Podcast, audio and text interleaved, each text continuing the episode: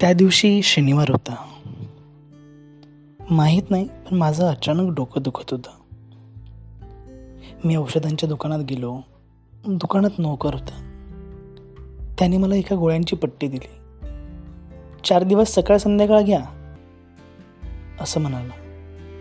मी त्याला विचारले मला कुठे आहेत? तो म्हणाला मालकाचं जरा डोकं दुखतं आहे म्हणून ते कॉफी प्यायला गेलेत. मी माझ्या हातातल्या गोळ्यांची पट्टी बघतच राहिलो. माझ्या आईचं बीपी आणि शुगर वाढलं होतं. म्हणून सकाळी तिला आमच्या फॅमिली डॉक्टरकडे नेला. योग आणि व्यायाम करीत असलेले डॉक्टर मला सुमारे पंचेचाळीस मिनिटांनी भेटले.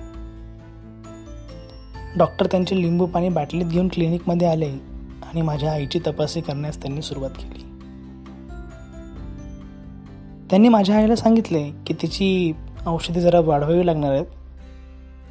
आणि त्यांनी एका प्रिस्क्रिप्शनवर सुमारे दहा नवीन औषधांची नावे लिहून दिली आणि आईला सांगितले नियमितपणे आता औषध घ्यायची बरं. नंतर मी मात्र डॉक्टरांना कुतूहल म्हणून विचारले तुम्ही नियमितपणे योगासने वगैरे करता की काय?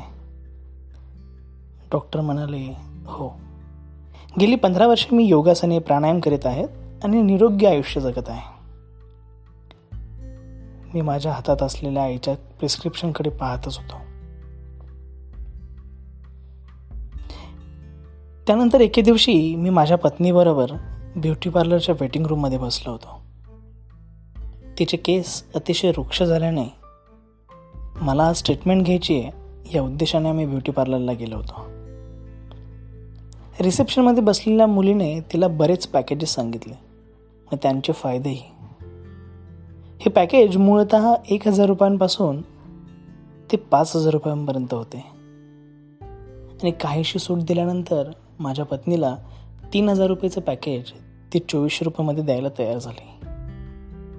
केसांच्या उपचारांच्या वेळी माझ्या पत्नीवर उपचार करणाऱ्या महिलेच्या केसांचा एक वेगळा सुगंध मला तिथे आला.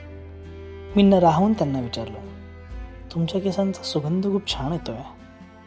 त्यांनी मला सांगितलं हो ते खोबरेल तेल आहे ना त्याच्यामध्ये थोडासा कापूर मिसळला आहे ना त्यामुळे तो छान वास येतोय मी माझ्या पत्नीच्या त्या चोवीसशे रुपयाच्या बिलाकडे पाहतच राहिलो. माझा एक श्रीमंत चुलत भावाचा जर्सी गाईंचा गोठा आहे. गोठा तसा फार मोठा आहे असंच एके दिवशी त्यांच्या शेतावर गेलो होतो. शेतावर जवळच्या गोठ्यातच जवळपास शंभर तरी विदेशी गायी असतील. त्यांचे गुदूट काढणे तिथली स्वच्छता हे सगळे संगणकीय मशीन बरे होते. ऑटोमॅटिक पण पलीकडे वेगळ्या भागात दोन देशी गीर गाई हिरवा चारा खात होत्या. मी म्हणालं काय रे ह्या दोनच गाई का? आणि कोणासाठी?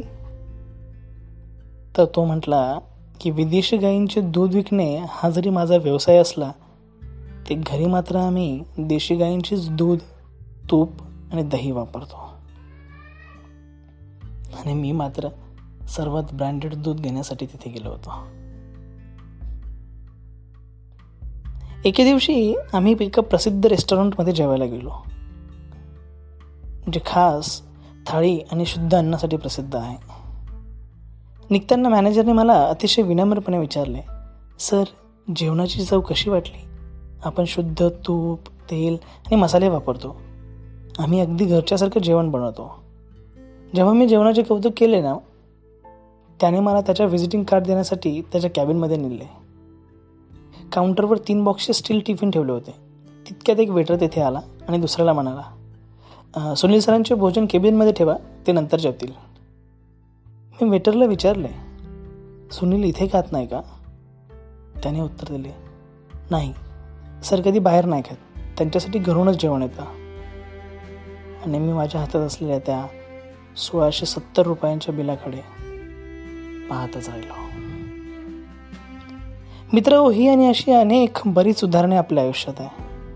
ज्यामुळे जसं मला समजतं तसं तुम्हालाही समजतं की बऱ्याचदा आपल्याला विकल्या जाणाऱ्या वस्तू हे विक्रेते स्वतः वापरत नाहीत.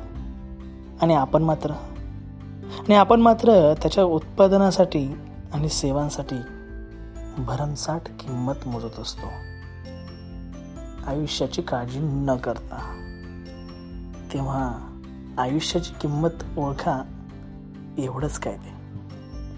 धन्यवाद.